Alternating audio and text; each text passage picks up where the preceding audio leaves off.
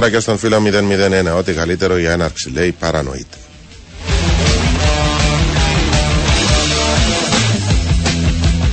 Σπορ FM 95 στο μικρόφωνο Πανίκος Κωνσταντίνου. Καλό απόγευμα σε όλο τον κόσμο.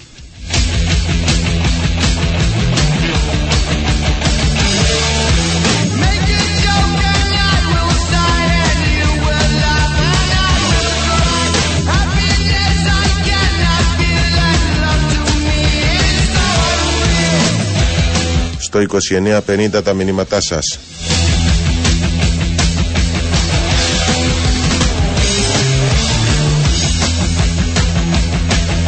Για τον χορηγό μας να πω καταθέστε την επιταγή σας εύκολα και γρήγορα κάθε στιγμή μέσω της υπηρεσίας Mobile Check Deposit την οποία θα βρείτε στο Back of Cyprus Mobile App.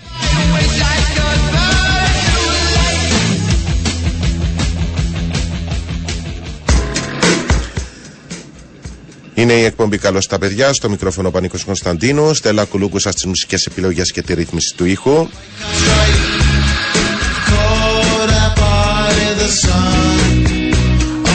Να πω ότι λίγο μετά τις 5.30 θα κάνουμε την κλήρωσή μας για να δώσουμε σε δύο ακροατές ε, τις πίτσες μας σε συνεργασία με την Toronto Pizza θα δώσουμε σε δύο τυχερούς από ένα Jumbo Smart Box το οποίο περιέχει μία large pizza και τρία συνοδευτικά της δικής σας επιλογής. Όποιος θέλει προλαβαίνει αυτό το ημίωρο στο 2950 με την ένδειξη Toronto, ονοματεπώνυμο και ηλικία να μπει στην κλήρωση.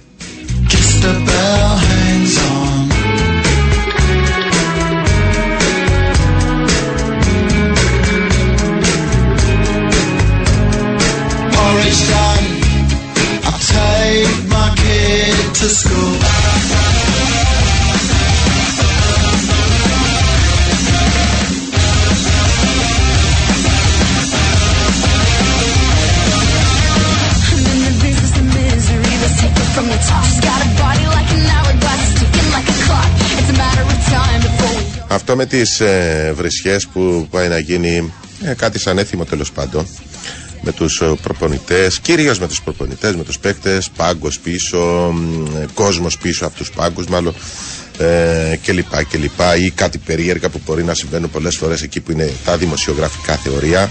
Ε, δεν ξέρω πώς να τα χαρακτηρίσω και καμιά φορά δημιουργούνται θέματα σχεδόν από το πουθενά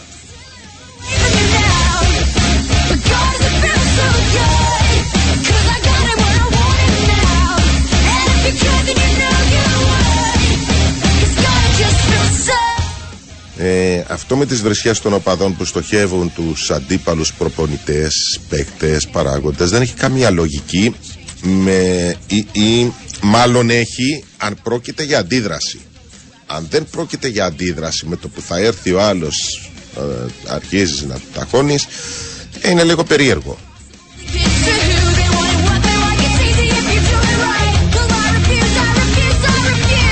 Πολλές φορές ξεκινάει και από το πουθενά. Ενώ χωρίς κανένα λόγο. Βρίζει ένας χωρίς λόγο κάποιον και αρχίζουν μετά και τον βρίζουν όλοι μαζί. Και κανένας δεν ξέρει το λόγο που σημαίνει αυτό. Απλώς ένας ακολουθεί τον άλλο.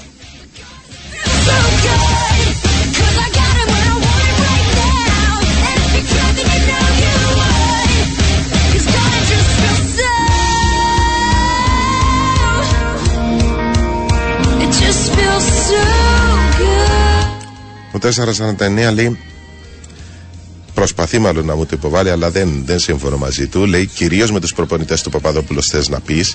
Εκεί γίνονται τα περισσότερα περιστατικά στα οποία αναφέρεσαι. Ε, Κάνεις λάθος. Με αφορμή, αν θέλεις εκεί να κάνω την κουβέντα, αλλά δεν είναι μόνος στο Άντωνη Παπαδόπουλος.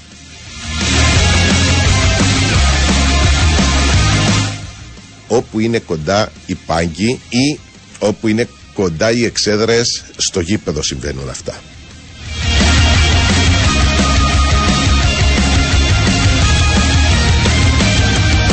Θα σας πω μια ιστορία ε, που έγινε πριν από περίπου 20 χρόνια και παραπάνω.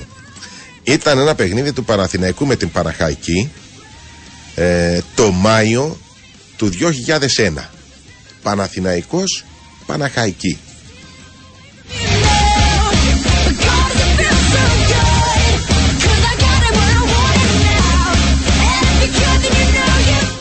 ο Παναθηναϊκός αντιμετώπιζε στο γήπεδο της Λεωφόρου Αλεξάνδρας την αδύναμη και αδιάφορη Παναχαϊκή. Ε, ήθελε νίκη ο Παναθηναϊκός για να εξασφαλίσει την έξοδό του ε, στο Champions League της επόμενης περίοδου. Αλλά η Παναχαϊκή ήταν εντελώς αδιάφορη.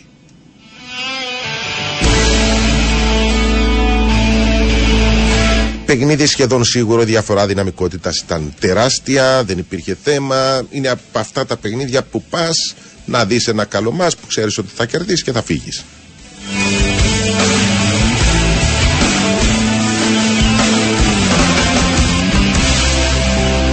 Στο γήπεδο επικρατούσε απόλυτη ησυχία, δηλαδή δεν υπήρχε και αντίπαλος για να κάνεις ιστορίες, απόλυτη ησυχία, ε, έτσι ένα ε, βουητό από, το, από τις συνομιλίες των οπαδών από το λίγο κόσμο που ήταν στο γήπεδο εκείνη την στιγμή και ήταν και ένα και αρκετή ζέστη για Μάιο καιρό. Ήταν αρκετή ζέστη και απόγευμα και ο ήλιος πάνω από την Ακρόπολη που έσκαζε μέσα. Ενώ ήταν ένα παιχνίδι ας πούμε που νίσταζες.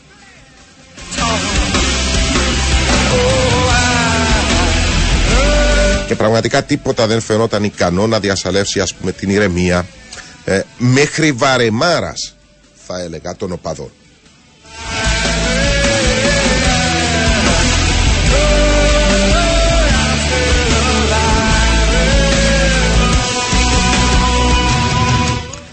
Σε κάποια στιγμή, λίγο πριν αρχίσει το παιχνίδι, πριν ακόμη αρχίσει και ο τύπος με τις διαφημίσεις από τα μεγάφωνα, ένας οπαδός του Παναθηναϊκού, εκεί που ήταν τα επίσημα, αφήνει την θέση του και πηγαίνει, έρχεται κοντά στον χώρο των επισήμων. Μάλλον άφησε την θέση του και πάει εκεί και γυροφέρνει στον κόσμο των επισήμων. Φαινόταν έτσι αρκετά ανήσυχος ο συγκεκριμένος τύπος και χωρίς ιδιαίτερο ορατό λόγο.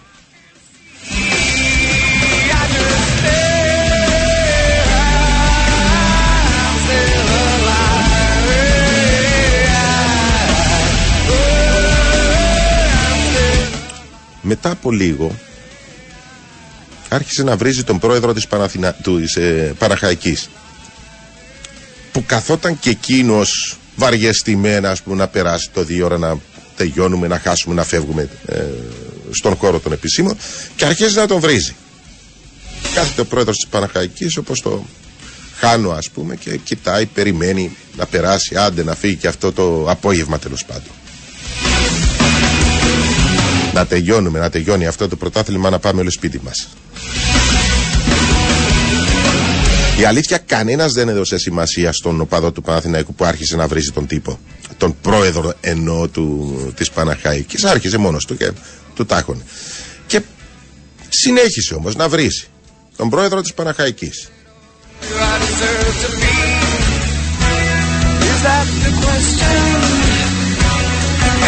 Η πλάκα η μεγάλη επειδή δεν υπήρχε και πολύ φασαρία στο γήπεδο, σε λίγο άρχισε να κάνει το ίδιο και ένας από την απέναντι εξέδρα. Που είναι επίσημοι όσοι γνωρίζουν τη λεωφόρο Αλεξάνδρας, στην απέναντι ακριβώς, αρχίζει και αυτός να βρίζει τον πρόεδρο της Παναχάκης. Η διπλανή εκεί στα επίσημα δεν μιλάει κανένας, ούτε καν του έδινα σημασία. Ούτε καν ο πρόεδρος της Παναχαϊκής δεν έδινε σημασία στο συγκεκριμένο τύπο. Ένας λοιπόν από απέναντι συμμερίστηκε προφανώς τις ανησυχίες του πρώτου και έσπεψε να τον βοηθήσει. Και αρχίζει και εκείνος τα πινελί και από την απέναντι εξέδρα. Ε, Βρίζοντας μαζί και οι δύο τον πρόεδρο της Παραχαϊκής.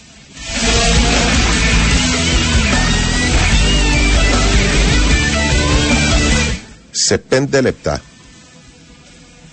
μα σε τέσσερα λεπτά, μα σε πέντε, ένα ήσυχο γήπεδο σε ένα σχετικά αδιάφορο παιχνίδι είχε μετατραπεί σε αρένα που στρεφόταν μελίσσα εναντίον του Προέδρου της Παναχαϊκής.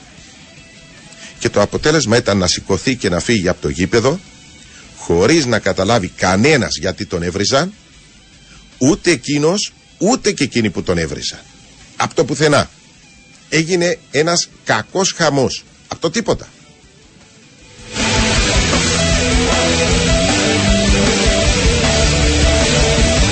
Αυτά κάποτε συμβαίνουν και σε εμάς.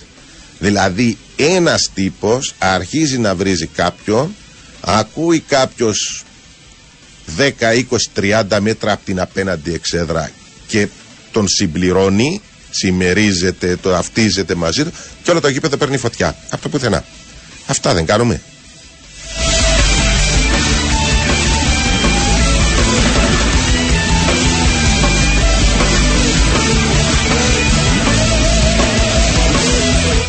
Αλλά βέβαια ήταν πολύ μακριά, ήταν πριν από περίπου 20 χρόνια. Σήμερα μπορεί να μας κάνουν και κάτι. Τέλος πλάκα κάνω. Δεν, δεν, δεν, δεν υπάρχει. Στο ποδόσφαιρο αυτά είναι σπίρτο. Από το πουθενά μπορεί να γίνει κάτι. Άμα αρχίσει να βρίζει ένας, βρίζουν όλοι χωρίς να ξέρουν τον λόγο. Φτάνει που βρίζει ο δικός μας.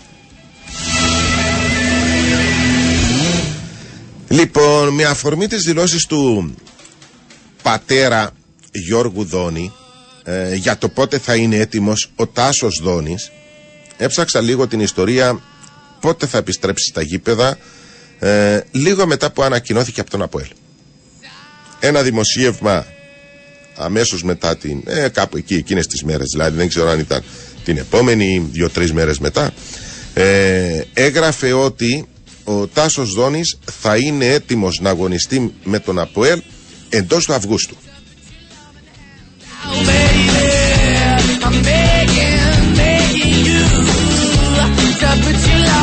Του Αυγούστου που έφυγε πριν 50 μέρες.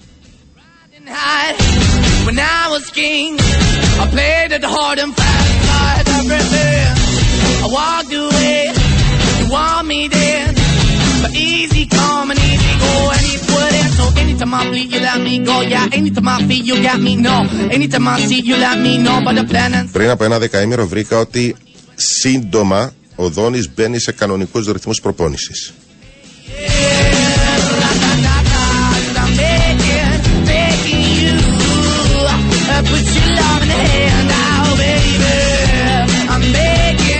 Άλλα δημοσιεύματα πρόσφατα, ενώ την περασμένη εβδομάδα, αρχής αυτής της εβδομάδας, ανέφερα ότι ο Τάσος Δόνης προπονείται κανονικά και μπορεί να είναι στην αποστολή στο παιχνίδι με τη Σαλαμίνα αύριο.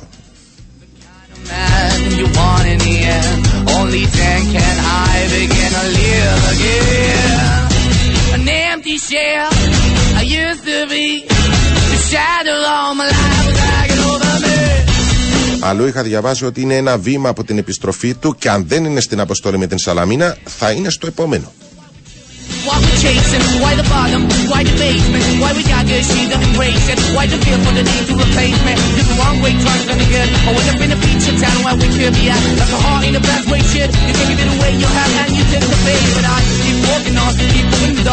Και από την άλλη, ο πατέρας του σε συνέντευξη του στην Ελλάδα αποκάλυψε ότι ο Τάσος Δόνη θέλει τρεις με τέσσερις εβδομάδες για να το δούμε στο γήπεδο μάλλον δεν μιλάει με το παιδί του.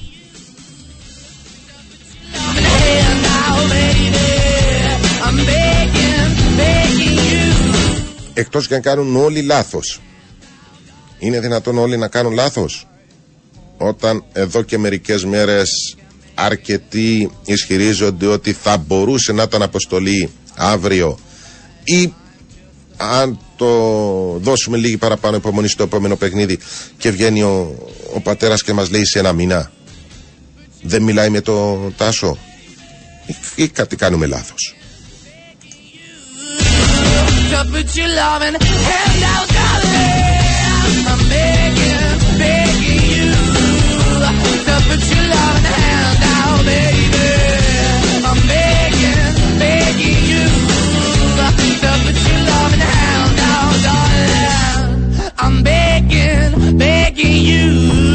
λάθος Μάλλον εννοεί, όχι για να το δούμε ε, στον πάγκο, στο γήπεδο εννοεί ο, ο πατέρας.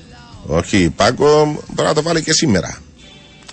Μιλάμε πότε θα είναι έτοιμος να παίξει.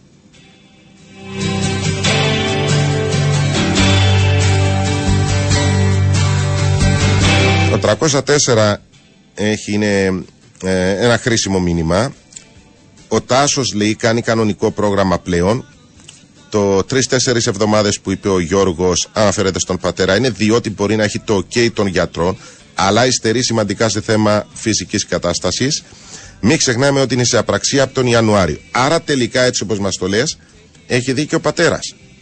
Ότι σε περίπου τρει-τέσσερι εβδομάδες θα είναι έτοιμος να παίξει.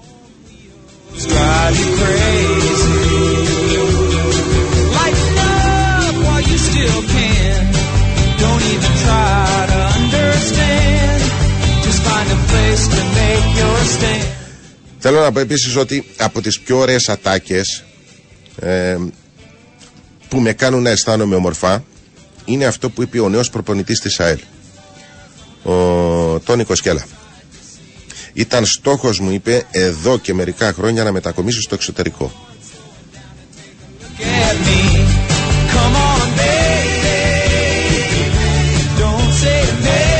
Μ' άρεσε πάρα πολύ το διάβασα ξανά και ξανά μέχρι να, να χωνέψω αυτή την ατάκα διότι τη γούσταρα.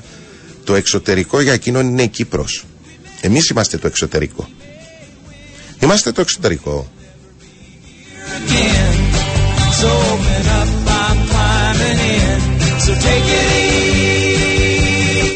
Δεν νιώθετε καλά όταν αντιλαμβάνεστε πως κάποιος άνθρωπος που ήθελε να δουλέψει στο εξωτερικό ήρθε στην Κύπρο;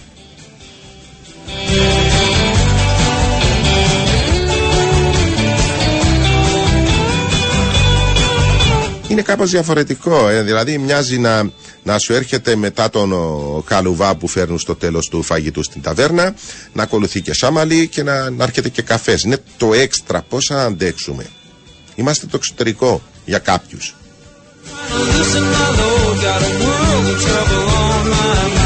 Μου θυμίζει εκείνο το ανέκδοτο «Εμείς είμαστε οι άλλοι».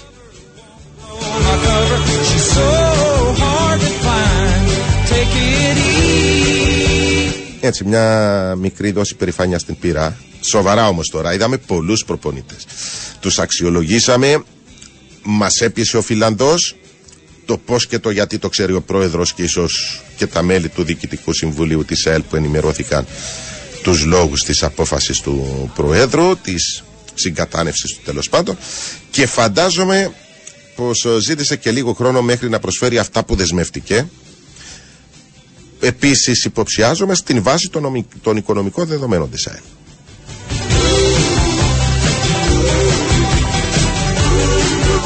Αν είναι να τον διώξουμε σε δύο μήνες, σημαίνει πως κάναμε κάτι λάθος. Και βεβαίως, αν σε δύο μήνες η ομάδα παίζει χειρότερα από ότι μέχρι τώρα θα φύγει, υπάρχει περίπτωση να μην θα φύγει και αυτός, το ξέρουμε. Απλώς πάρει το πρόβλημα θα είναι δικό μας, διότι προφανώς η αξιολόγησή μας δεν ήταν καλή. Και αν δεν ήταν καλή, τότε θα πρέπει να αλλάξουμε τον τρόπο. Διότι με τον ίδιο τρόπο το πιθανότερο σενάριο να έχουμε πάντα το ίδιο αποτέλεσμα.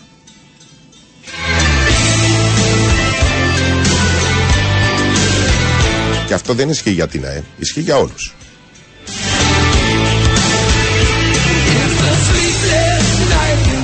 Ακόμα να είσαι προ... Α, έχουμε χορηγό, έτσι. Πάμε χορηγό.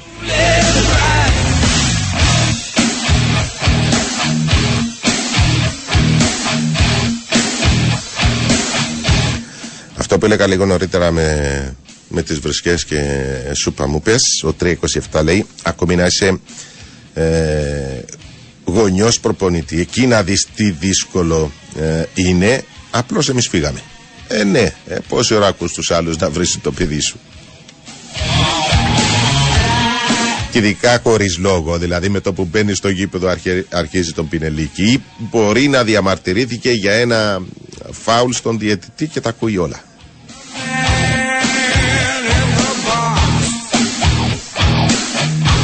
Είναι 3-18, εδώ φτάνουμε στο άλλο άκρο. Ε, διότι στην προσπάθεια να ισορροπήσουμε κάπου με τον Κύπριο ποδοσφαιριστή φτάνουμε στο άλλο άκρο. Ε, και θα συμφωνήσω μαζί σου σε αυτό που λες, το εξής, διότι πρώτα να διαβάσω το μήνυμα.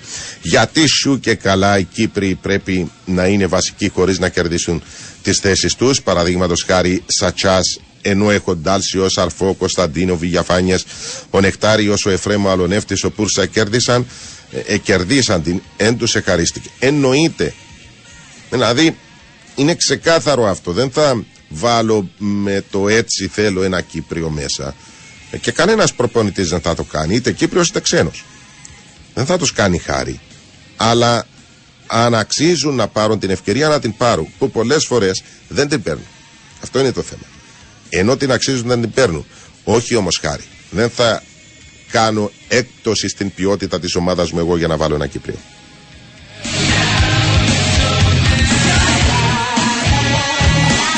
Μα ακριβώς λέει ο 304, άλλο το δικαίωμα να παίξω και άλλο το μπορώ να ανταποκριθώ. Τα άσχημα νέα αφορούν τον Χρήστο Γουίλερ, ο οποίος καλό Γενάρη να επιστρέψει όσο αφορά το φιλαδό της ΑΕΛ. Έκανε φοβερή δουλειά στην Ελσίνκη, μου αρέσει ως επιλογή. Κοίταξε, στην θεωρία είναι πολύ καλή επιλογή. Πάρα πολύ καλή επιλογή. Δεν, ε, το, το θέμα είναι να του δώσουμε εκείνα που του υποσχεθήκαμε και να μας επιστρέψει πίσω εκείνα που δεσμεύτηκε και εκείνα που γράφουν και το βιογραφικό του.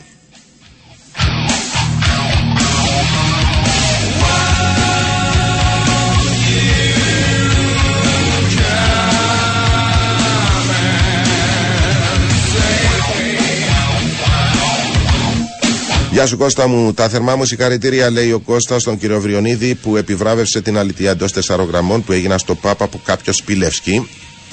Ξέρετε, σε τέτοιες περιπτώσεις, Κώστα, έχει σημασία με ποιο κατηγορητήριο πάει. Κάμια φορά δεν πάνε, κάμια φορά πάνε με το χ και έχει σημασία, διότι είναι κωδικοποιημένα, πώς πάνε στον αθλητικό ε, δικαστή όλα αυτά.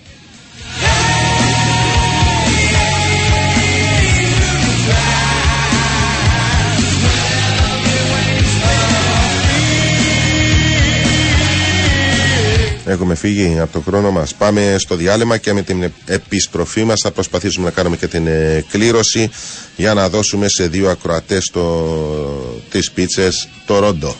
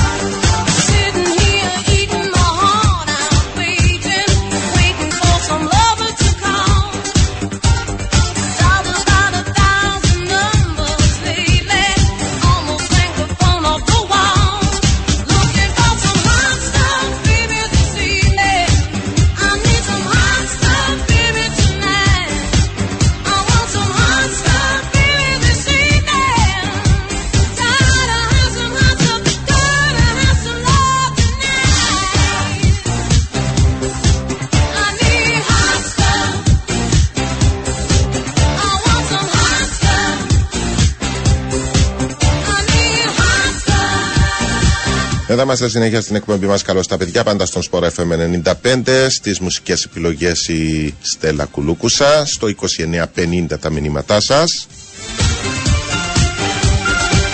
Είναι η εκπομπή Καλώς τα παιδιά.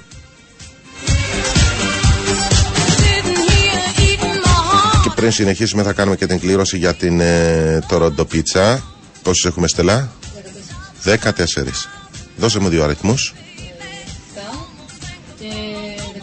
7 και 13. Okay.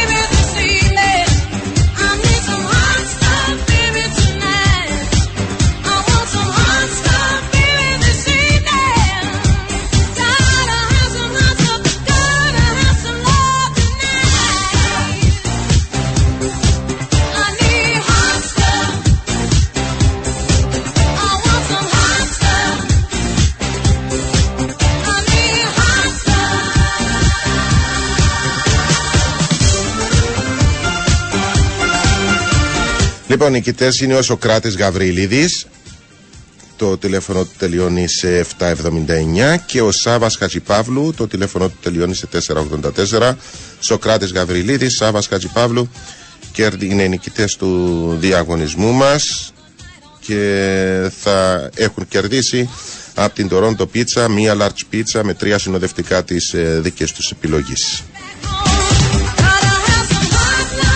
Συγχαρητήρια μάγκε και θα νομίζω ότι από εβδομάδας κάτι άλλο θα έχουμε.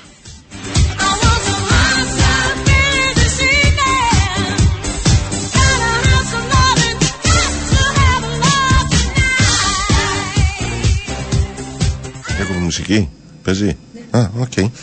Λοιπόν, η Ομόνοια επιστροφή στην εκπομπή μας. Καλώς τα παιδιά στο Sport FM 95. Η Ομόνοια έχει δώσει την δημοσιότητα μερικά στατιστικά των ποδοσφαιριστών της στις ε, πρώτες 7 αγωνιστικές και ορισμένα, ορισμένα που ε, αφορούν την επίθεση της έχουν ενδιαφέρον.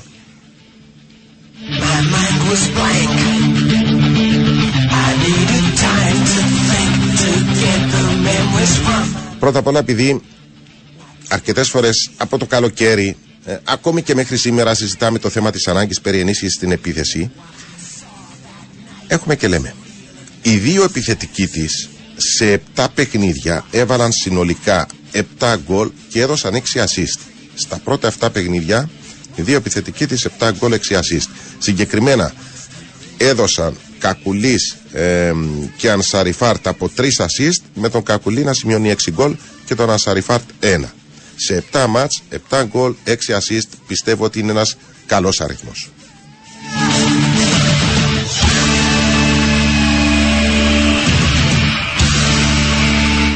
Άλλη μια ομάδα που αξιοποιεί με αφορμή τα στατιστικά που έδωσε η Ομόνια ψάχνοντας το και λίγο. Ε, άλλη μια ομάδα που αξιοποιεί τους επιθετικούς του είναι ο Άρης. Ε, αν δούμε τους επιθετικούς του Άρη σημείωσαν 7 γκολ και 2 assist. Έχει 3 γκολ ο Στεπίνσκι, 2 Γκομής και 2 Σουμάνσκι. Και έχουν και 2 assist, 2 assist τις οποίες έδωσε ο Γκομής.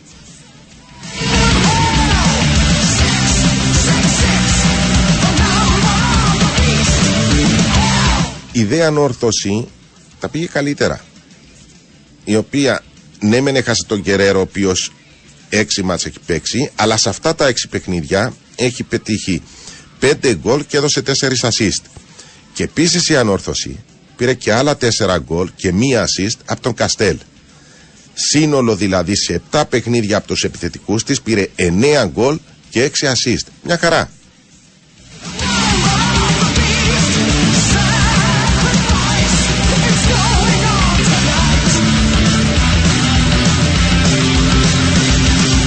Και η Πάφος θα έλεγα ότι είναι αρκετά καλή, αν και τα παραπάνω πράγματα τα παίρνει από τον Ζάιρο, που είναι ο βασικός της φορ, με 4 γκολ και 2 assist.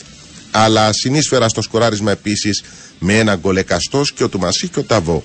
Δηλαδή η Πάφος έχει πάρει 6 γκολ και 2 assist από τους τρεις που έχουν αγωνιστεί στην κορυφή της επίθεσης, τον Ζάιρο με 4 γκολ και 2 assist και από ένα γκολ του Μασί και Νταβό. Για τα πρώτα 7 παιχνίδια επίσης είναι αρκετά ικανοποιητικό.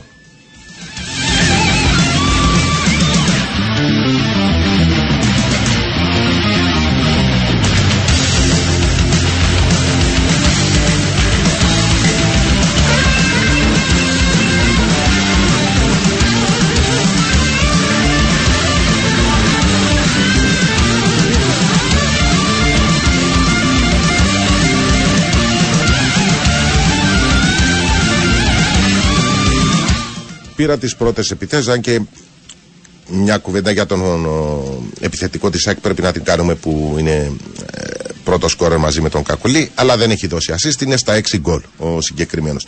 Αλλά γενικώς η επιθετική της ε, Ομόνιας, του Άρη, της Πάφου και της Ανόρθωσης νομίζω ότι έχουν προσφέρει αρκετά πράγματα σε αυτό το ξεκίνημα του παιχνιδιού, του πρωταθλήματος.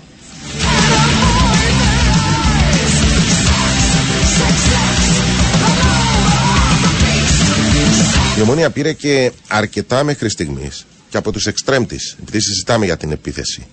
Κυρίως από τον Σεμέδο, ο οποίος μετρά 4 γκολ και μία assist. Ωστόσο, γκολ σημείωσαν επίσης, πήρε δηλαδή και από άλλους εξτρέμ η Ομόνια, ε, από τον Σίμις, από τον Λοίζου και από τον Αλιού. Δηλαδή σε 7 μάτς έχει πάρει και 7 γκολ και μία assist από τους εξτρέμ της.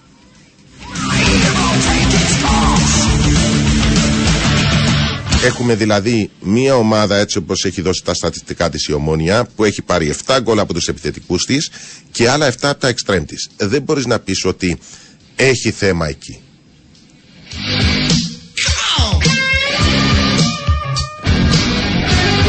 Και αν μιλάμε για το σκοράρισμα, αυτό που λείπει στην Ομόνια είναι τα γκολ από την άμυνα ε, και τα γκολ από την ε, μεσαία της γραμμή. Δηλαδή από τους μέσους της έχει πάρει δύο ασίστ του Μπεζούς και μία από τον Κασάμα και από την άμυνα έχει πάρει ένα γκολ.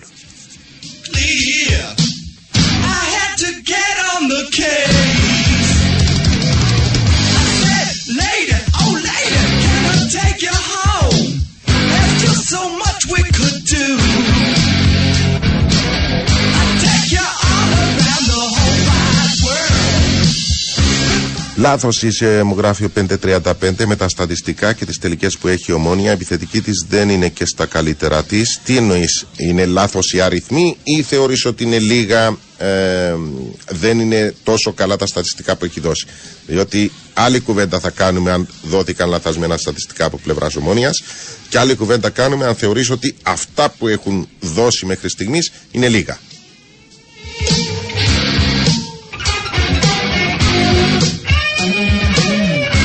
Απλώς για να κλείνω τουλάχιστον από την δικιά μου την πλευρά, αν είναι ορθά, που δεν έχω κανένα λόγο να μην πιστέψω ότι είναι ορθά, προφανώς είναι ορθά, ε, το να έχει πάρει 14 γκολ από τους επιθετικούς της και ε, ε, τους εξτρέμ, ε, δεν μπορεί να έχει παράπονο από την ε, επίθεσή της. Δηλαδή, αν έχει ένα θέμα η ομόνια, της λείπει ακόμη τον γκολ από την μεσαία γραμμή και από την άμυνα. Έχει πάρει τον γκολ του Σιπριάνου και τρεις assist. Τις δύο τις έδωσε ο Μπεζούς και μία ο Κασάμα.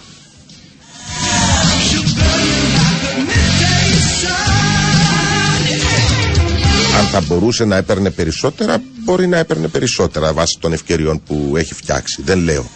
Αλλά δεν μπορείς να πεις ότι δεν είναι ικανοποιητικά. Ε, Επίσης, θεωρώ ότι αρκετά πράγματα από τα εξτρέμ της ε, παίρνει και η Πάφος. Με δύο γκολ του Μπρούνο και δύο assist.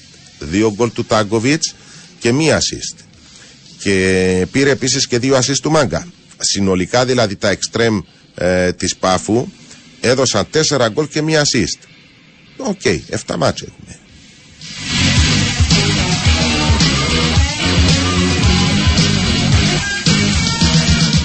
Και η Ανόρθωση έχει πάρει πράγματα από τους εξτρέμ της, δηλαδή πήρε 4 γκολ και 2 assist, με 2 γκολ του Τσίκο και 2 του Φερέρα, συν 2 assist του Φερέιρα. Ε, είναι, είναι καλό το ξεκίνημα τουλάχιστον ας πούμε των επιθέσεων και των εξτρέμ.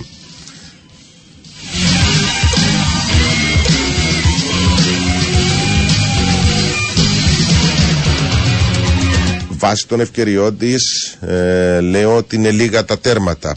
Οκ.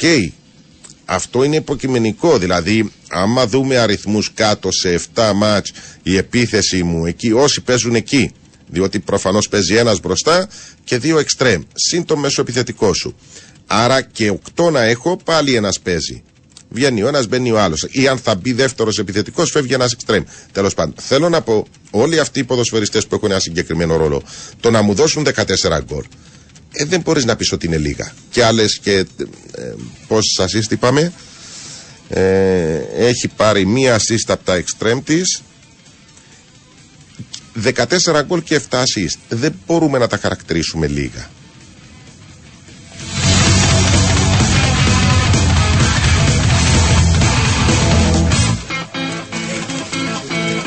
Και επειδή έλεγα ότι η μεσαία γραμμή και η αμυντική δεν έχουν προσφέρει, εντάξει, από τους αμυντικούς περιμένεις περισσότερο στα, στις στατικές φάσεις να σου δώσουν λίγα πράγματα.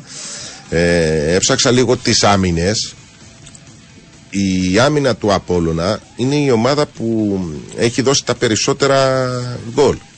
Δηλαδή η άμυνα του Απόλλωνα αυτή τη στιγμή έχει προσφέρει στην ομάδα 4 γκολ και μία assist. Που είναι σημαντικό για ξεκίνημα του πρωταθλήματος. Να παίρνω κάθε δυο παιχνίδια ένα γκολ από την άμυνά μου. Έχει, έχει βάλει δύο γκολ ο Γιούρτσεβιτς, ένα ο Εκπολό και ένα ο Ταρίγουα. Ταρίκουα που έχει εκείνη την ασίστ, την θυμάστε, που κάνει την σέντρα από δεξιά και κάνει την κεφαλιά ο Γιούρσεβιτς και σκοράρει.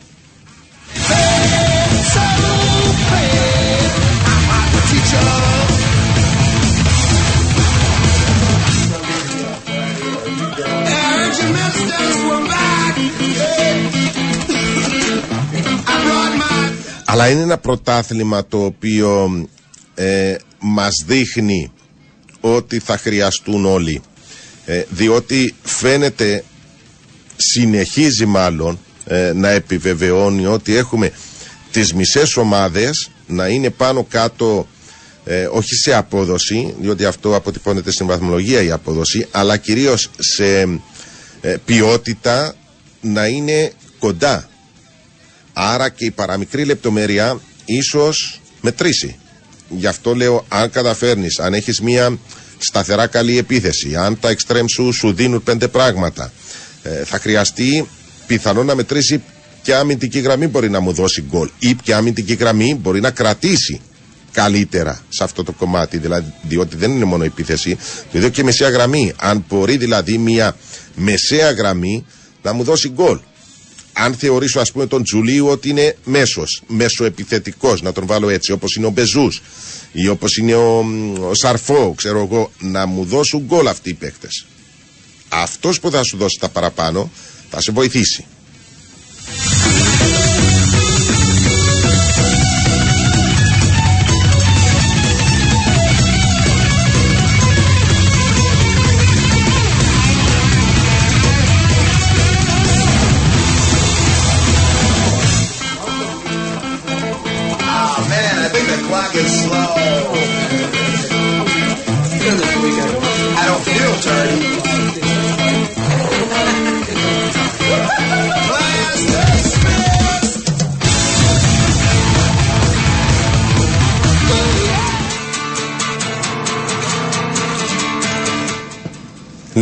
Έχει πει ο πρόεδρος της Λιόν, ο Ζαν Μισελ Ολάς και είναι ωραίο.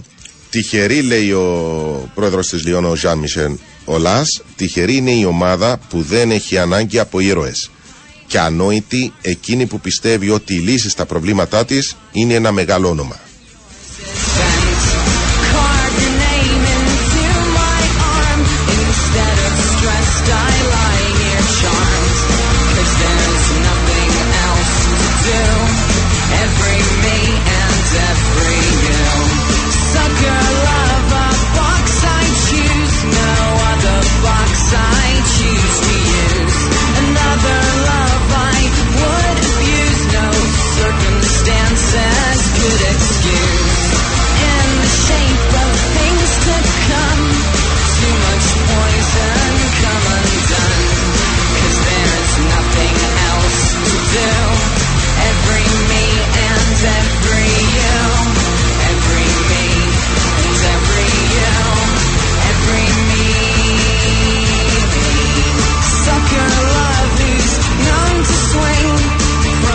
Για την ΑΕΚ, φίλε, δεν έχει πάρει. Η, η ΑΕΚ έχει μια. Δεν έχει καταφέρει να πάρει πράγματα από όλους τους παίκτες, ή, ή, τουλάχιστον από κάποιους παίκτες που περίμενες ότι θα παίρνει έστω αυτά τα λίγα. Βέβαια, είναι, είναι ξεκίνημα του πρωταθλήματος. Ό,τι έχουμε δει σε αυτά τα πρώτα 7 μπορεί να τα δούμε. Δεν έχουμε δει μάλλον σε αυτά τα πρώτα 7, μπορεί να τα δούμε στα επόμενα 7. Αλλά μέχρι στιγμής δεν έχει καταφέρει να πάρει εκείνα που έπαιρνε με τον Γιούρτσκο που δεν έχει ούτε assist ούτε γκολ. Δεν έχει πάρει ε, οτιδήποτε από τον Ράφα Λόπες, ούτε assist ούτε γκολ. Προσπαθεί ας πούμε λίγο να βοηθήσει ο Τρισκόφσκι. Νομίζω τα δύο γκολ που έχει βάλει είναι με πέναλτι. Ε, ένα γκολ έχει βάλει ο Φαράς, ε, OK, okay, αλλά ό,τι έχει πάρει είναι από τον Φρανσόλ που έχει σημειώσει 6 γκολ. Μέχρι εκεί. Που είναι μια ομάδα η ΑΕΚ που είχε αυτό το γύρω-γύρω, δηλαδή γύρω από τον επιθετικό, έπαιρνε αρκετά πράγματα από τα εξτρέμ της, από το μεσοεπιθετικό της, από την μεσαία της γραμμή και ποδοσφαιριστές που την βοηθούσαν. Να θυμίσω, ας πούμε, ο Τομάς ήταν ένας παίκτης που έπαιζε στο κέντρο. Ε, ο, ο Λαρένα, ένας παίκτης που έπαιζε στο κέντρο. Ε, τέτοιοι ποδοσφαιριστές τις έχουν λείψει ή τις λείπουν μέχρι στιγμής.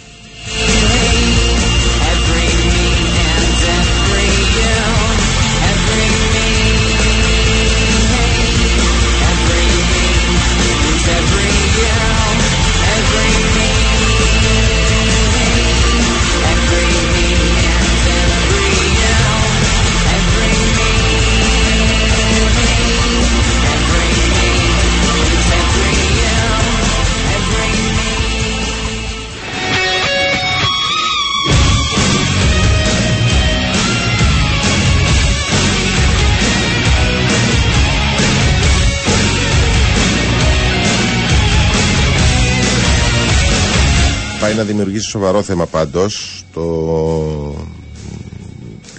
το, το, τα όσα συμβαίνουν στην Μέση Ανατολή. Ε, είναι, είναι απίστευτο δηλαδή είναι δεύτερος παίκτης πλέον στην ε, Γερμανία που τίθεται εκτός ομάδας λόγω της στήριξής του στον, ε, στην Παλαιστίνη. Αυτή τη φορά είναι ο Μαζραουή ο οποίος ε, εξέφρασε δημόσια την θέση του υπέρ της, ε, των Παλαιστινίων και τέθηκε εκτός ομάδας και μάλιστα βγήκε και Γερμανός βουλευτής ε, του συντηρητικού κόμματος λέει το ρεπορτάζ που ζήτησε την απέλαση του ε, δεν ξέρω τι θα γίνει με το Μαροκινό αλλά οκ ε, σε κάποια στιγμή μπορεί να βρεθούν πάρα πολλές ευκαιρίες για κάποιες άλλες ομάδες που δεν είναι τόσο αυστηρές του, τουλάχιστον σε αυτού του είδους τα θέματα. Δεν ξέρω αν, είχε, αν είχαμε ξανά στο παρελθόν τέτοιες αντιδράσεις, δηλαδή με μια τοποθέτηση ενός παίκτη να δημιουργούνται τόσα πολλά στις ομάδες. Όπως και να έχουν τα πράγματα. Πάμε αθλητικό δελτίο ειδήσεων και θα επιστρέψουμε στη συνέχεια ανοίγοντας τηλεφωνικές γραμμές.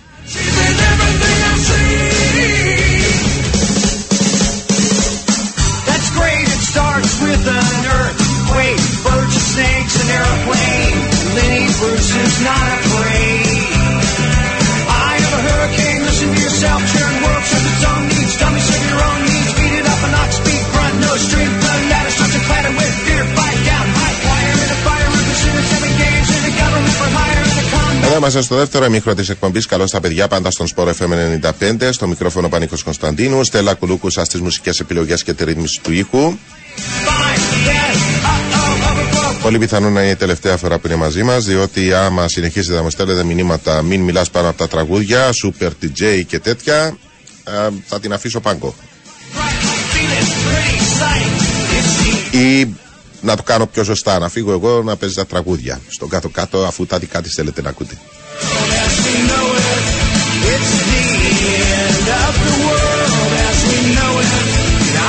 Κανένας δεν βγήκε να πει σταμάτα τη μουσική και μίλα.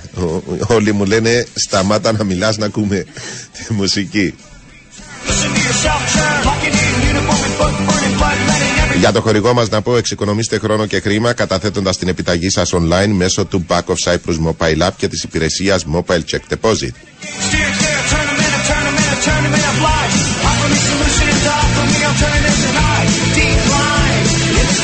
Η δική μνήμα στον Στίβ Κωνσταντινίδη λέει 878 τον Αγγλοκύπρο προπονητή που ως Ομοσπονδιακός της Εθνικής Παγιστάν κατάφερε να οδηγήσει την ομάδα στην πρώτη της νίκη σε προκριματική φάση παγκοσμίου κυπέλου κόντρα στην Καμπότζη και στον 34ο αγώνα της σύντομης ιστορίας της. Κάτι που ισοδυναμεί με πρόκριση στην δεύτερη φάση έχοντας θητεία μόλις τριών εβδομάδων εκεί. Καμιά ιδέα στην κοπ; Ε, εντάξει. Φίλε 569 είναι, είναι κρίμα να το διαβάσω διότι θα, θα μοιάζει στημένο. Σταματά τη λέει τη μουσική, θέλω να ακούω το πανίκο. Ε, στημένο, φίλος είσαι. Τι φίλος, αδελφός; Ένα ωραίο που μου στείλε ο φίλος μου ο Πέτρος από τα Μπαλαδέρο Stories είναι το εξής.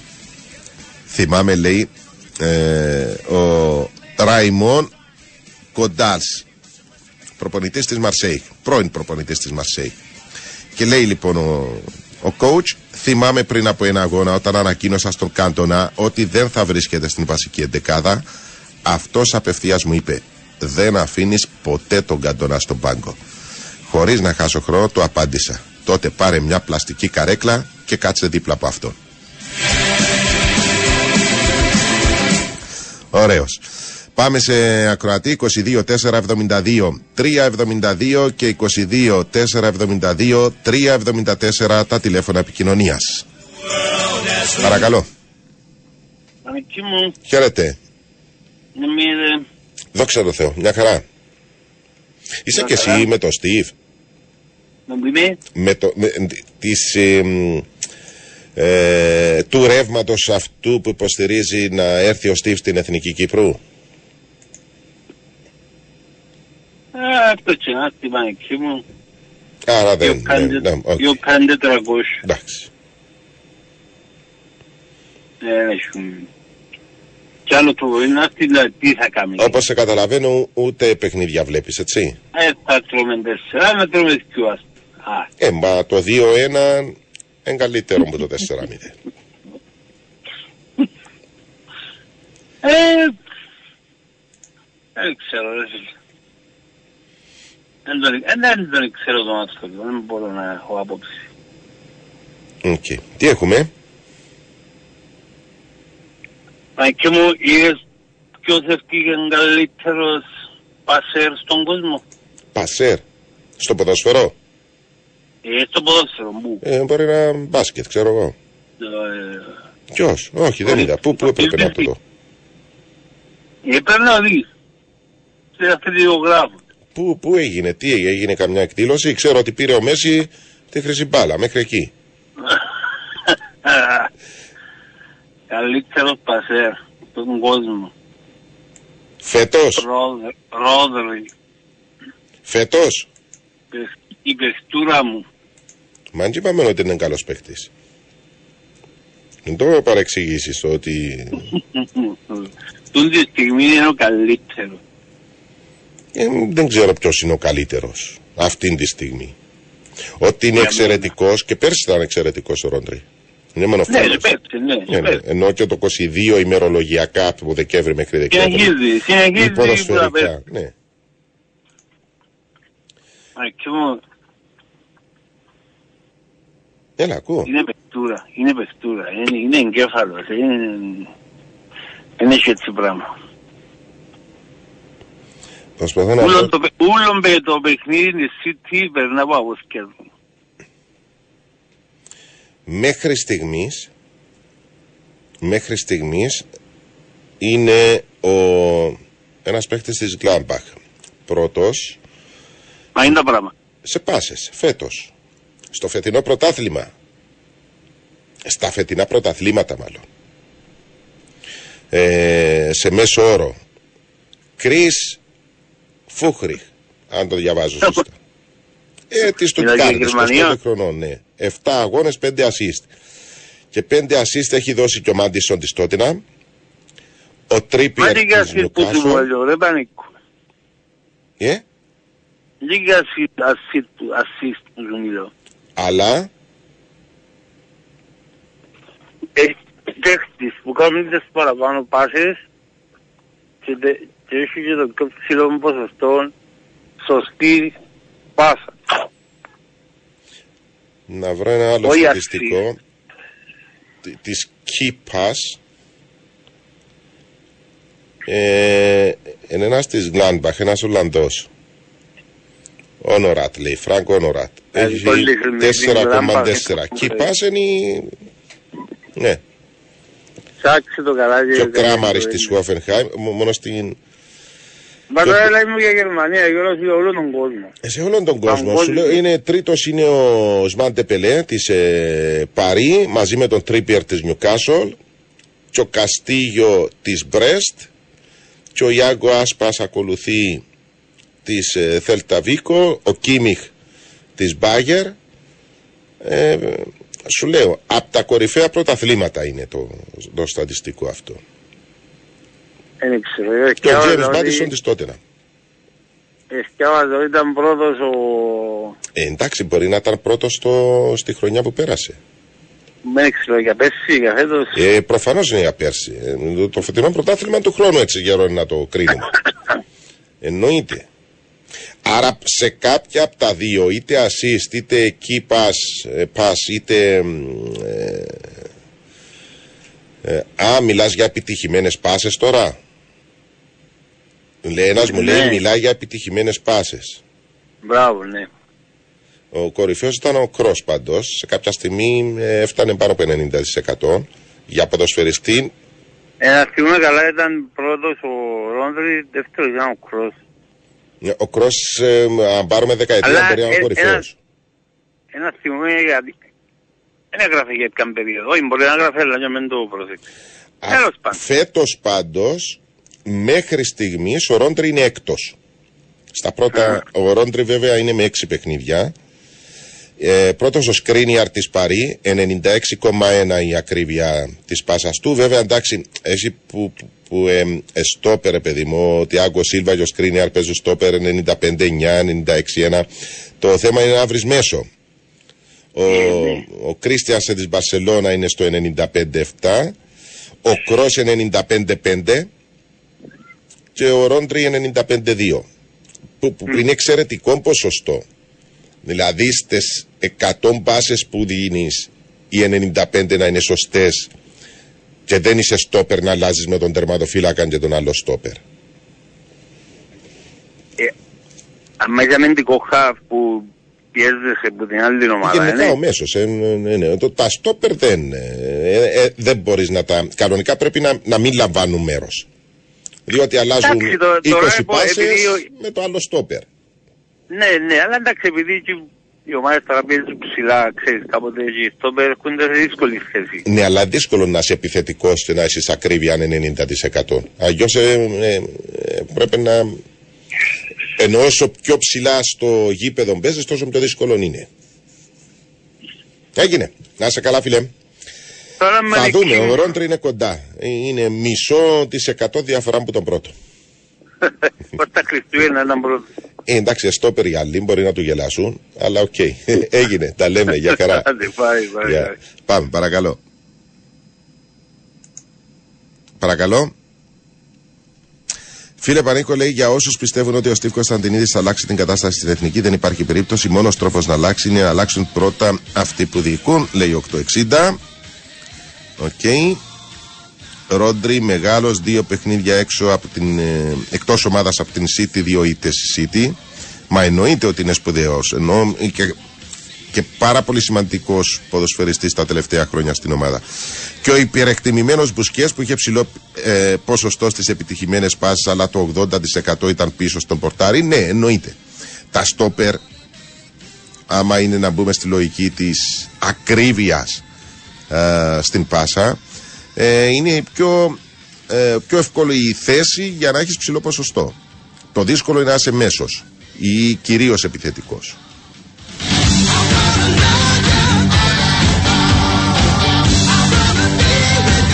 22 472 372 και 22 472 374 τα τηλέφωνα επικοινωνίας.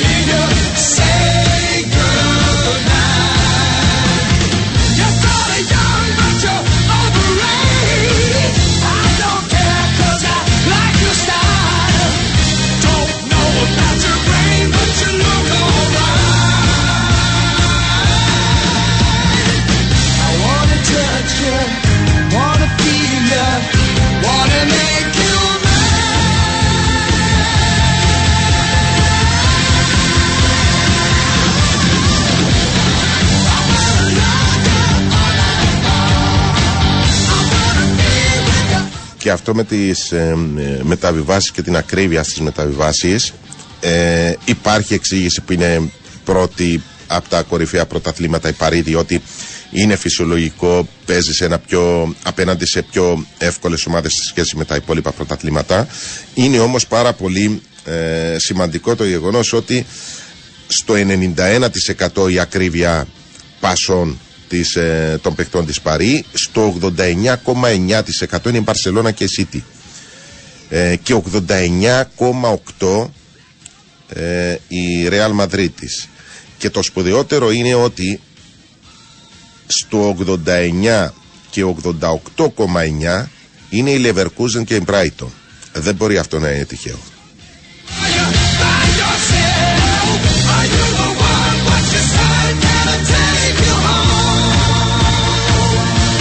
Το καταλαβαίνεις δηλαδή και μέσα στο γήπεδο και από την πορεία τους ε, στα πρωταθλήματά τους. Wanna make you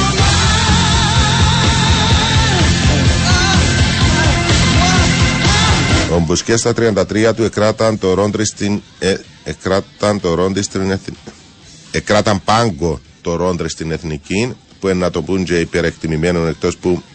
Εκτός κι αν είναι άμπαλοι προπονητές του τόσα χρόνια. Όχι, έχει να κάνει με το γεγονός, το, το, το, στατιστικό που συζητάμε έχει να κάνει με, το, με την ακρίβεια των μεταβιβάσεων. Άμα είσαι εκεί πίσω και δίνεις την μπάλα πίσω, δεν έχει να κάνει με το πόσο καλός παίκτης είσαι. Ε, γι' αυτό ξεχωρίζουμε λίγο τα στόπερ από, τον, ε, από τους μέσους ή τους επιθετικούς. Δεν έχει καμία σχέση αυτό που λες, που ο Μπουσκές δεν μπορεί να μην θεωρηθεί ένας χαρισματικός ποδοσφαιριστής ε, στο, στο ποδόσφαιρο, αλλά άλλο το ένα και άλλο το άλλο.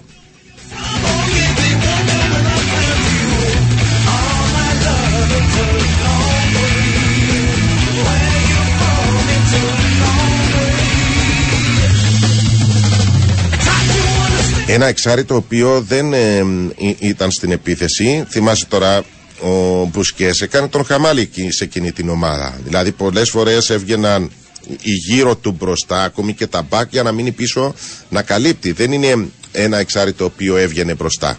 Μην τα μπλέξουμε τώρα. Όταν έχω εγώ Τσάβη, Ινιέστα ε, και Μέση και Σούπα μου πες και Άλπα και αυτούς δεν υπάρχει η, ή τον Ντάνι Άλβες δεν υπάρχει λογική να, να βγαίνει ο Μπουσκές ενώ ήταν ο τρόπος παιχνιδιού που ε, ευνοούσε σε αυτό το κομμάτι προφανώς ήταν σπουδαίος παίκτης για να παίξει σε εκείνη την Παρσελώνα δεν έπαιζε κάποιος άσχετος έπρεπε να είσαι σούπερ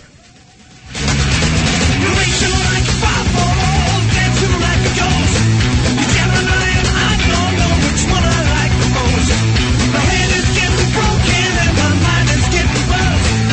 Now I'm coming with you down. Φίλος μου Ανδρέας λέει μιας και είπες Στουτκάρδη δες στον ο, Κυρασί, Κυράσι, τον επιθετικό ε, τα νούμερα του αγαπώ το γερμανικό θεωρώ ε, το δεύτερο καλύτερο πρωτάθλημα μετά το αγγλικό το μόνο που του λείπει είναι ο ανταγωνισμός στον ο, πρωταθλητή να τον βρω τον οφόρ της ε, Στουτκάρδης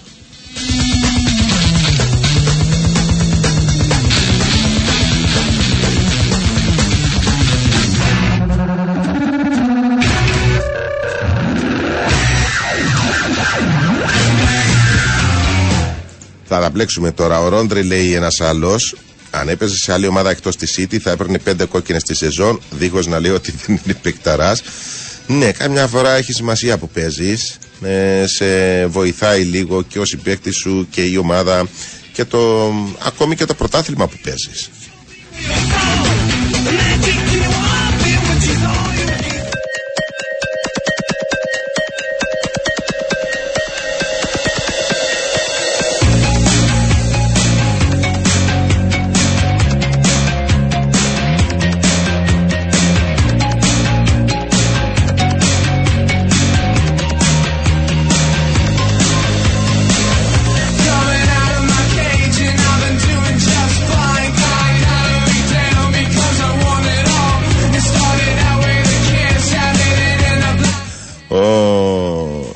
Σερχού Κυρασί που μου γράφει ο φίλος μου Αντρέας είναι εκπληκτικές οι επιδόσεις του με 13 γκολ και μία assist σε 7 αγώνες. Ένας παίκτης ο οποίος σουτάρει 4,5 φορές σε κάθε παιχνίδι με ακρίβεια μεταβιβάσεις για ένα επιθετικό που είναι αρκετά ψηλό το 77,8 δηλαδή σχεδόν στο 80 αν και ο Σανέ ας πούμε της ε, ε, Bayern είναι στο 82 αλλά για ένα παίκτη που έχει σημειώσει τα διπλάσια του γκολ δεν μπορείς να το να μην το πεις διότι ο Σανέ είναι και αδύναμος δηλαδή στις εναέριες μονομαχίες είναι πάρα πολύ αδύνατος σε σχέση με τον Γκυρασί ο οποίος είναι και πολύ δυνατός σε αυτό το κομμάτι.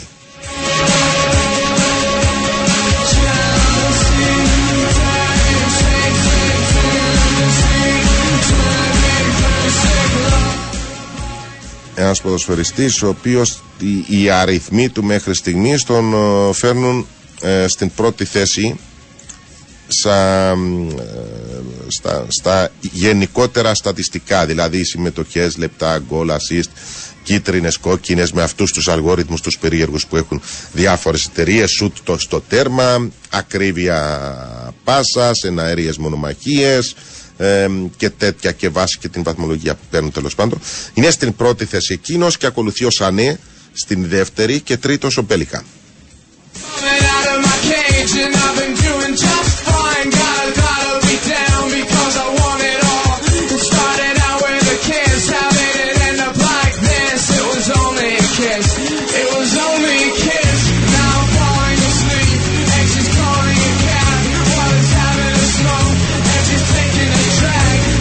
Πήγαμε και μισή. Ε, Οκ, θυμίζω τα τηλέφωνα, αλλά θα πάμε σε διαφημίσεις και με την επιστροφή μας θα ξανανοίξουμε γραμμές 22 472 372 και 22 472 374. Διαφημίσεις και επιστρέφουμε.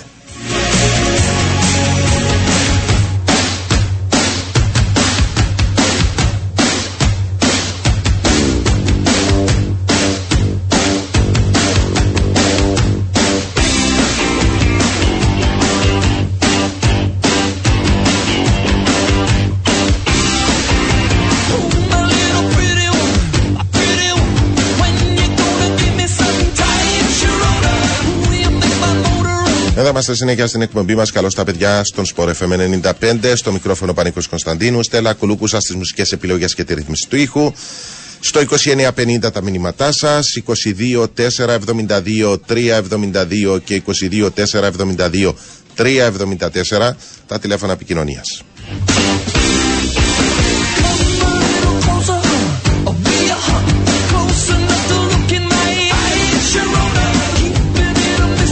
Για τον ε, κυρασίο φίλος μου ο Ανδρέας λέει επίσης έχει σπάσει το ρεκόρ του Λεβαντόσκη στα 7 παιχνίδια 13 γκολ. Ενώ ο Λέβα είχε 11 την χρονιά που σημείωσε 41 και έσπασε το ρεκόρ του Γκέρτ Μίλλερ.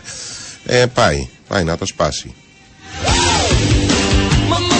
Θα ήταν καλό όμως να είχαμε παρόμοια στατιστικά και για τις ε, κυπριακές ομάδες, τους Κυπριτούς ποδοσφαιριστές που αγωνίζονται στο Κυπριακό Πρωτάθλημα, να κάναμε καλύτερη κουβέντα και πιο ακριβής ε, σχόλια, ακριβή σχόλια, διότι τώρα παίζουμε με το μάτι. Ξέρουμε γκολ και assist μέχρι εκεί.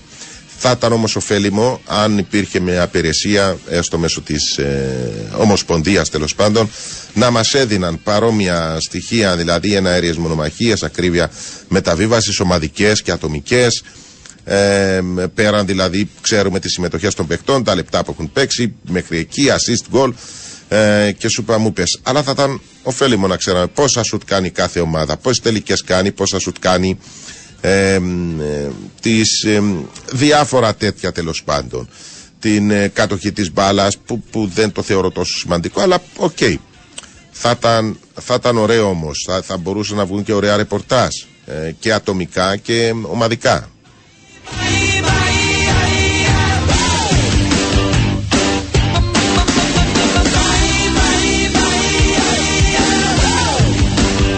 Φαντάζομαι οι ομάδες τα έχουν. Άλλος πώς δεν μπορείς να κάνεις και ανάλυση του αντίπαλου. Ενώ ξέρουν, έχουν το. Δεν ξέρω αν είναι μόνο το Y Scout τέλος πάντων που, που είναι μια υπηρεσία τέτοια. Αλλά φαντάζομαι υπάρχουν και άλλες τέτοιες.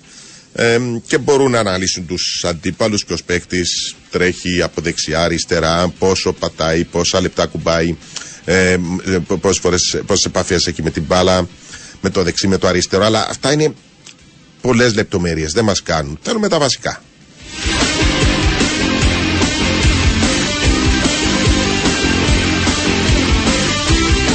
Για να έχει και αξία αυτό που έχει γράψει και ένας φίλος ε, που μ, έχει αναφέρει λίγο νωρίτερα στην κουβέντα που κάναμε ότι λέει βάσει των ευκαιριών που φτιάχνει η ομόνια τα τέρματα που έχει πετύχει είναι λίγα.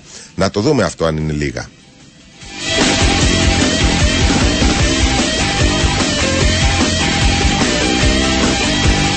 Έτσι θα μπορείς να κρίνεις και καλύτερα μια ομάδα, ένα ποδοσφαιριστή. Δηλαδή, ένας παίκτης ο οποίος κάνει ε, 8 φάσεις για γκολ και βάζει τις ε, 2 ε, σε 10 μα θα έχει 20 γκολ. Αλλά ένας άλλος ο οποίος κάνει τις ε, 3 φάσεις ένα γκολ στα ε, 10 μα θα έχει 3 και θα λέμε για τον άλλο που έχει 20 ότι είναι σπουδαίος. Αλλά ρε παιδί μου έχει χάσει 80 ευκαιρίες. Και ο άλλος έχει χάσει 20. Άρα πιθανόν με ένα γκολ στα τρία μ, αν μπορέσει η ομάδα να του δημιουργήσει 10 φάσεις θα μπορούσε να βάζει τα, τα, τα, τρι- να, να κάνει hat-trick σε κάθε παιχνίδι.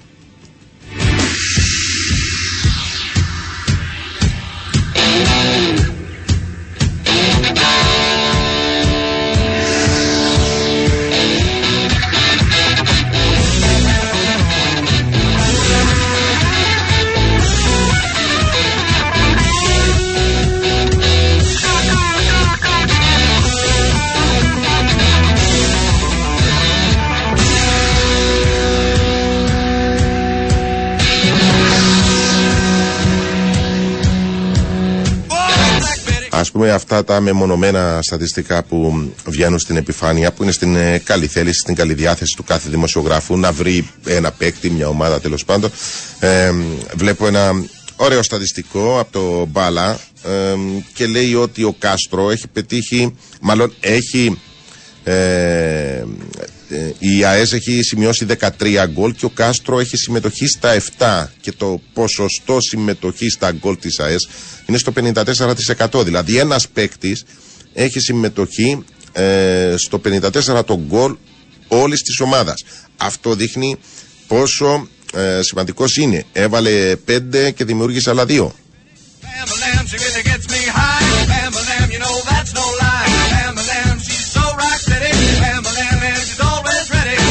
Και εδώ ακόμη μπορεί να μην είναι ακριβή στο μ, στατιστικό, διότι έχει, ε, ε, μας δόθηκαν γκολ και assist. Υπάρχει και η δημιουργία, δηλαδή να ξεκινήσει την φάση εσύ και να πάει δεύτερη, τρίτη πάσα και μετά γκολ. Που πάλι μπορεί να στο πιστώσει. Υπάρχει και αυτό το στατιστικό.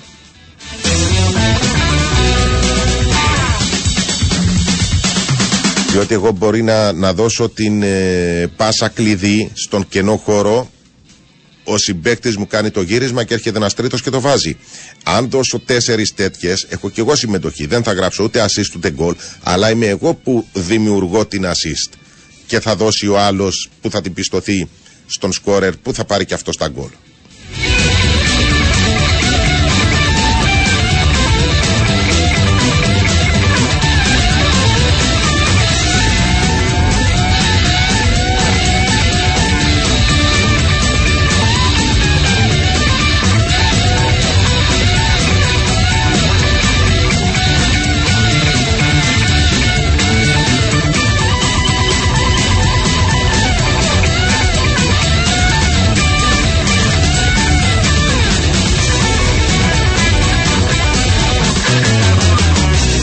Για τα παιχνίδια θα τα πούμε αύριο. Ε, Έχουμε μία ολόκληρη μέρα μπροστά μας για να ασχοληθούμε με τα παιχνίδια. Έχουμε και ωραία μάτς. Υπάρχουν φαβοροί. Α πούμε, ο Άρης είναι φαβορή με τον Εθνικό Άχνα. Ο Αποέλ είναι φαβορή με την Σαλαμίνα. Η ΑΕΚ είναι φαβορή με την Καρμιώτησα. Υπάρχουν φαβοροί. Ε, μ, ε, υπάρχει και ενδιαφέρον αν θα δούμε μια διαφορετική ΑΕΛ για παράδειγμα απέναντι στην Καρμιώτησα με τον νέο προπολιτή που δεν το πολύ πιστεύω αλλά μια πινεγιά μπορεί να την δεις μπορεί να είναι και τυχαία αλλά κάτι μπορεί να δούμε.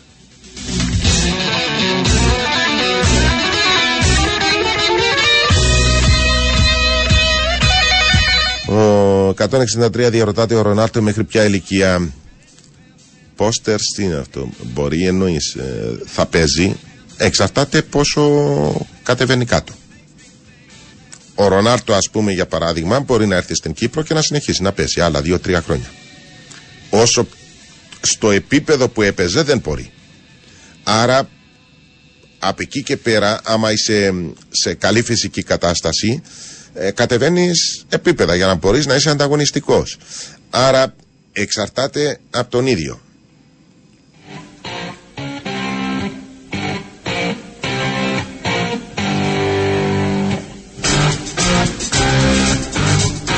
Πόση όρεξη έχει, όπως το Ζλάταν, ο οποίος αν δεν είχε τα προβλήματα τραυματισμού θα μπορούσε να παίζει μέχρι τα 50 του. Μέχρι τα 40 ήταν στην Ιταλία. Δεν ήταν βασικός, αλλά ήταν.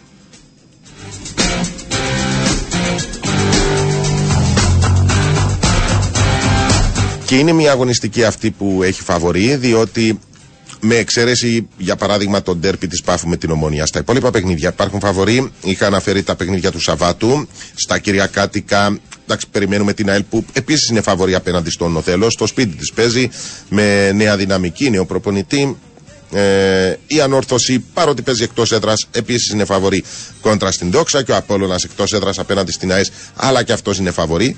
Και μας μένει και ένα τέρπι, το Πάφο Ομόνια, το οποίο είναι Δευτέρα. Αλλά από όλα αυτά τα φαβορή, είναι έξι ομάδες, δηλαδή ο Άρης, ο Αποέλ, η ΑΕΚ, η ΑΕΛ, η Ανόρθωση και ο Απόλλωνας, δεν θα κερδίσουν όλοι. Το είχα ξαναπεί σε μια άλλη αγωνιστική. Δεν πιστεύω ότι θα κερδίσουν όλοι. Κάπου θα σπάσει. Πάμε σε ακροατή, παρακαλώ. Νίκο μου καλησπέρα. Χαίρετε. Τι γίνεσαι καλά; Όλα καλά, μια χαρά. Μα Νίκο μου θέλω να σε ρωτήσω κάτι. Πιστεύω να μου είναι στη γνώμη σου σαν αστρίτογράφος τόσα πολλά χρόνια. Είμαι με την ΑΕΛ. Ναι. Θέλω να μου πεις σε παρακαλώ, με αυτόν το υλικό που έχει η ομάδα αυτή τη στιγμή, μπορεί αυτός ο άνθρωπος, ο προπονητής, ο νέος που ήρθε, να κάνει κάτι; Εξαρτάται τι εννοείς κάτι. Τι έχεις μέσα στο μυαλό σου για να μπορέσω να κάνω κουβέντα; Το κάτι είναι να γίνει η ομάδα η ΑΕΛ. Ομάδα θα- μπορεί να γίνει, ναι. Είναι θέμα προπονητή αυτό. Είναι Το θέμα να παίζει προπονητή. καλό ποδόσφαιρο είναι θέμα του προπονητή. Ναι. Το Ας άλλο. πούμε από τις κάτω τις ομάδες Ε, α- αφαιρώ την δόξα, αν θέλεις, αφαιρώ και την καρμιώτησα. Ο Θέλο παίζει καλά. Η ΑΕΣ παίζει καλά. Η Σαλαμίνα παίζει καλά. Άρα και η ΑΕΛ μπορεί να παίξει καλά. Το, το θέμα είναι να, να, κα- να φτιάξει ομάδα που είναι θέμα προπονητή, να μπορέσει να πάρει αποτελέσματα, αλλά αν στον πίσω μέρος του μυαλού σου είναι ότι θα βγει στην Ευρώπη, είναι απίθανα πράγματα. Αλλά μπορεί να φτιάξω μια καλή ομάδα. Να παίζουν ως ομάδα, ναι. Υπάρχει κανένας παίχτης μέσα στην ΕΛ ο οποίος είναι ποιοτικός; Ξεχώρισε μέχρι τώρα κανένας παίχτη; Να ξεχωρίσει δεν έχει ξεχωρίσει. Αλλά μιλάμε, συζητάμε για, για ομαδικό άθλημα. Και εκεί, αν δημιουργηθεί εκείνη η αλυσίδα, δεν χρειάζεται να έχω κάποιον που να ξεχωρίζει. Θα ξεχωρίσει η ομάδα. Άρα εδώ θέλω ένα προπονητή να ενώσει όλα αυτά τα κομμάτια και να τα κάνει ομάδα. Και μπορεί να κάνει θαύματα ένας προπονητής, παραλαμβάνω, μπορώντας να πάρει τον παίκτη του 3. Εσύ, εσείς μπορεί να πιστεύετε ότι όλοι οι παίκτες της ΑΕΛ από το 10 είναι του 3. Οπότε κινδυνεύουμε, θα πέσουμε. Αλλά εγώ φτιάχνοντας ομάδα να τους κάνω το 7. Να είναι τόσο δεμένοι μεταξύ τους, να είναι τόσο οργανωμένοι μεταξύ τους, που θα κερδίζουν ομάδες ε, με μεγαλύτερους προϋπολογισμούς ε, και ξέρω ότι είναι πιο χαμηλής ποιότητας αλλά να μπορούν να συνδυάζονται και να είναι μια ομάδα ε, αρκετά οργανωμένη. Αυτά είναι τα κομμάτια που μπορεί να κάνει ένας προπονητής. Να αυξήσει την ποιότητα ενός παίκτη, ατομικά μπορεί να μην τα καταφέρνει, αλλά μέσα στην ομάδα μπορεί να σηκώσει την ποιότητα της. Δεν περιμένω η ΑΕΛ εγώ ότι θα πάρει το πρωτάθλημα, ου- ου- ούτε μ, ισχυρίζομαι ότι μπορεί να βγει στην Ευρώπη. Ισχυρίζομαι όμως ότι ένας καλός προπονητής μπορεί να δημιουργήσει μια καλή ομάδα. Θυμάμαι αυτός ο προπονητής, ήταν στο Ελσίνια, αν δεν κάνω λάθος; Ναι, ναι, ναι. Ε, την παρακολουθούσα και όταν έπαιζε στην έδρα της αυτή η ομάδα ένα μηδέ. Δηλαδή μιλούμε στα 10 ματς, Πανίκο μου, είναι απίστευτο, τα 7 νικούσε με ένα μηδέ. Γιατί την παρακολουθούσατε, αν επιτρέπετε; Ε, την έπαιζα στοίχημα. Half Α, time στο full στοίχημα. time. OK. Ναι, στο στοίχημα και την έπαιζα πάντα στην έδρα της, χάφτε φούρτα μικιάς. Πάντα και την, έ- και την κέρδη, το, Ναι, ναι, το ναι. έπαιρνα. Και όταν ε- τώρα που ήρθες στην Κύπρο, φαντάζομαι ε, θα, θα παίζει να είναι πολύ κλειστά αυτός ο προπονητής. Στην παρούσα φάση το πιο εύκολο πράγμα που μπορείς να φτιάξεις, αν θυμάσαι μόλις ήρθε ο Γιαννεύσκη, το πρώτο πράγμα που έκανε ήταν να σφίξει άμυνα. Ακόμη και με τον Κέρκες, που ήταν ο καλύτερος προπονητής που είχε η άλλη τα τελευταία χρόνια, δεν ήταν ιδιαίτερα επιθετική. Στην άμυνα τη στηριζόταν. Άρα, εγώ λέω ότι αν ο, ο συγκεκριμένος διορθώσει πέντε πράγματα πίσω, να μην τρώμε τον κόλ. Και ένα θα το βάλουμε, να πάρω τους βαθμούς, να αρχίσει να αλλάζει ψυχολογία, να, να αποκτούν αυτοπεποίθηση οι ποδοσφαιριστές και σιγά σιγά τα υπόλοιπα θα έρθουν. Έρχεται η μεταγραφική περίοδος. Δεν είναι ανάγκη να έχω πολλά εκατομμύρια για να φέρω ένα παίκτη να τον ενώσω στην ομάδα.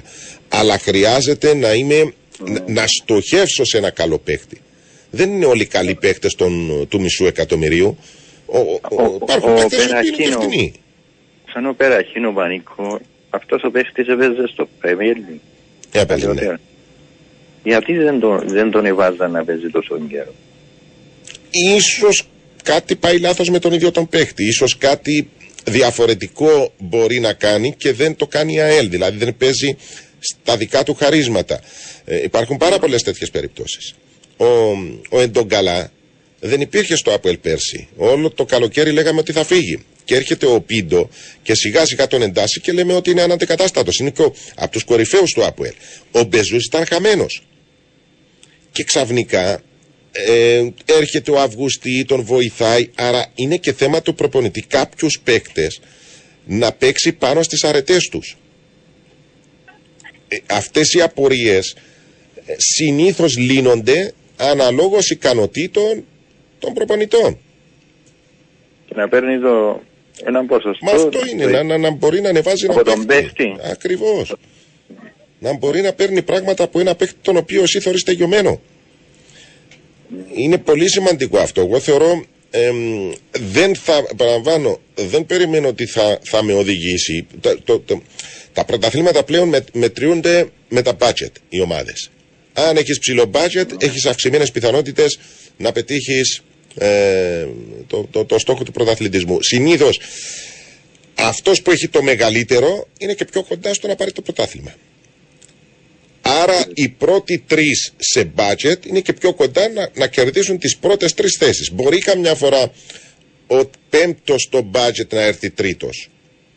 Αλλά θα είναι σπάνιο να έχεις το δέκατο budget να πάρεις πρωτάθλημα. Δεν θα το πάρεις. Δεν μετράει. Εύχομαι, εύχομαι να. Αλλά ε, δεν θα κάνει θαύματα, δεν περιμένω να κάνει. Όχι, να Θα κάνει γίνει μια καλή θαύματα. ομάδα περιμένουμε. Όχι θαύματα. Μια καλή ομάδα. Μ, Να παίζει τουλάχιστον ποδόσφαιρο. Ο ένας για Ναι. τον άλλο να παίζουν ένα συνεργατικό ποδόσφαιρο. Να μην είναι ο ένας δεξιά, ο άλλος αριστερά, να μαλώνουμε μεταξύ μας, να μην συνδυαζόμαστε μεταξύ μας, να μην καλύπτει ο ένας τον άλλο. Αυτά λοιπόν είναι τα μικρά μικρά που μπορεί να βοηθήσει ένας προπονητής. Φτιάχνουμε την άμυνα απίστευτο- και το βλέπουμε. απίστευτο, το απίστευτο όταν πα- που πα- παρακολούθησα, που πάω στην ε, ε, χρόνια με 76 χρονών για να καταλάβεις, που Ναι. 5 χρονών που- ε, είναι το πούλημα της, της ΜΑΠ, ας επιτρέπετε. Ναι. Ρε παιδί μου, είναι απίστευτο αυτό το πράγμα. Δεν γίνεται να γίνεται; Πώς μπορεί ένας ποδοσφαιριστής να, να, να πασάρει και να τη διάσει αντίπαλο; Δηλαδή το Αυτό παρατηρήσα. είναι και θέμα δουλειάς. ψυχολογίας, αυτό που. τι είναι; Ναι, ναι, ε, και για δύο πράγματα μπορείς να πεις. Μπορεί να είναι και θέμα ικανότητας, έτσι. Αλλά ένας προπονητή, όταν το διαπιστώνετε εσείς στο γήπεδο, προφανώς ένας προπονητής θα το διαπιστώσει. Λέει ρε παιδί μου, δεν είναι δυνατόν να παίζεις στην πρώτη κατηγορία τώρα και τρεις φορές δεν μπορείς να μου δώσεις μια πάσα στα έξι μέτρα. Δεν, δεν γίνεται αυτό το πράγμα. Άρα ένας προπονητής μπαίνει και λέει ρε παιδιά, ε, ε, βάλουμε κάτω. Τα βάζουμε κάτω. Συνεχώς. Πώς υποδέχεσαι την μπάλα, πώς πασάρεις, υποπίεση ε, και σε ποιο χώρο, δεξιά-αριστερά. Δίνεις επιλογές. Για να κάνω εγώ λάθος, πολύ πιθανόν να μην έχω επιλογή. Δηλαδή με κλείνουν όλοι και δεν έχω ελεύθερο συμπαίκτη μου. Οπότε τι προσπαθείς να μην Χωρίς την πίεση, διώξεις; χωρίς πίεση Πανίκο, λίγος πίεση επιτρέπεται. Είναι χειρότερο Δεν το- αυτό. Είναι απίστευτο, δεν, δεν γίνεται αυτό το πράγμα. Θέλω να πω, θα έρθει ένας προπονητής, θα το δει και, λα- και θα πει: Οκ, δίνουμε τρεις επιλογές κάθε φορά που παίρνει ένας παίκτης στην μπάλα. Για να μπορέσει και την ώρα που δεν θα το κάνεις, είσαι εκτός ομάδας. Πάει, τελείωσε. Άμα δεν μπορείς να μου δώσεις μία πάσα ελεύθερος ε, στα 5-10 μέτρα, τι να σε κάνω; Ευχαριστώ Να πάρα είσαι πολύ καλά. Πανίκο, Για καλά. καληνύχτα. Επίσης, Ε, επίσης, για χαρά.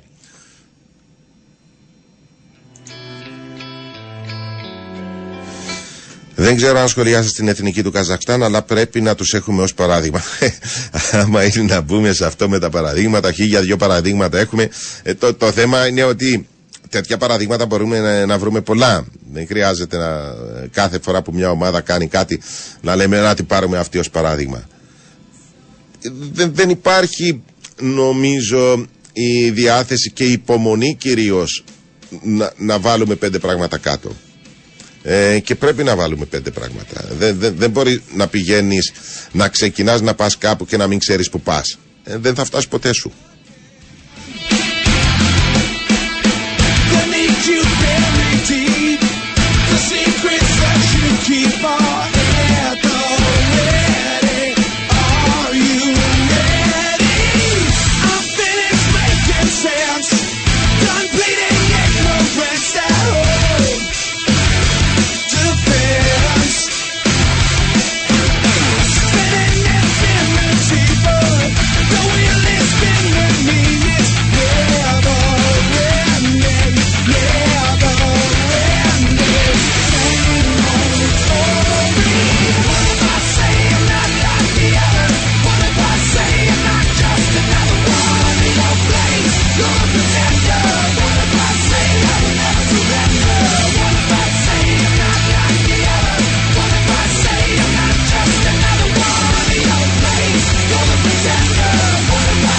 Όχι, το παιχνίδι της Πάφη με την Ομόνια είναι ανοιχτό. Είναι φυσιολογικό να είναι ανοιχτό. Είναι μ, δύο ομάδες που έχουν τους ίδιους στόχους. Είναι μ, ε, δύο ομάδες που δεν θέλουν να μείνουν πίσω από νωρίς. Άρα τα κίνητρα και, και να μην ήταν έτσι ενώ και οι δύο στην πρώτη θέση να ήταν πάλι υπάρχουν τα κίνητρα. Αλλά μ, είναι και δύο ομάδες που, που βάζουν γκολ. Μειονεκτή η ομόνια στο ότι δέχεται ε, με μεγαλύτερη ευκολία από ότι η, η Πάφος αλλά και η Ομόνια είναι μια ομάδα που δεν έχει δεχτεί ήττα. Και αν μπούμε σε αυτή την λογική δηλαδή της ήττας και της μη ήττας και η Πάφος μία έχει απέναντι στον Αποέλ που νομίζω εκεί έχει κάνει το χειρότερο της παιχνίδι.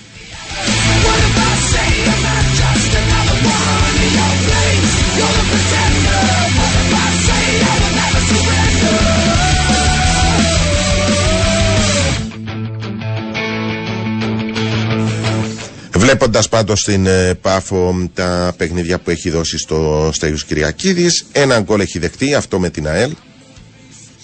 Που νομίζω ήταν πένατη. Όχι, δεν, δεν ήταν πένατη. Δεν ήταν πένατη. Ναι, κανονικό ήταν. Η Πάφος νομίζω έβαλε γκολ με πένατη σε εκείνο το παιχνίδι.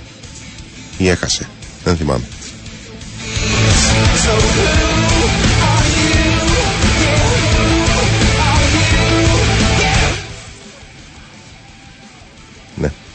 Πάμε με ρολόγιο.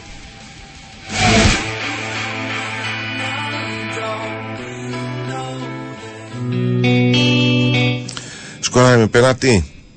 Α, ήταν εκείνη η φάση που ζήτησε πέναλτι ΑΕΛ. Άρα η Πάφος, να σε καλά φιλέ 273, η Πάφος στο σπίτι της αυτά τα μ, ε, τέσσερα εντός έδρας παιχνίδια έχει δεχτεί ένα γκολ και αυτό ήταν με πέναλτι ε, κατά της ΑΕΛ και είναι ένα στίχημα για την ομόνια.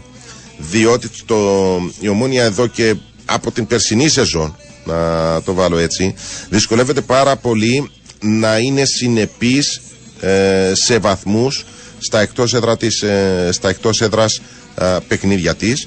Ε, το είδαμε και πέρσι, παρατηρείται και λίγο φέτος, παρότι δεν έχει τηθεί, αλλά έχει δύο ισοπαλίες με Καρμιό της ΑΕΛ. Κέρδισε την δόξα με την δυσκολία που κέρδισε, αλλά είναι και μια ομάδα που βάζει γκολ. Δηλαδή, ακόμη και στο 0-0 με την ε, ΑΕΛ έχει καλές φάσεις.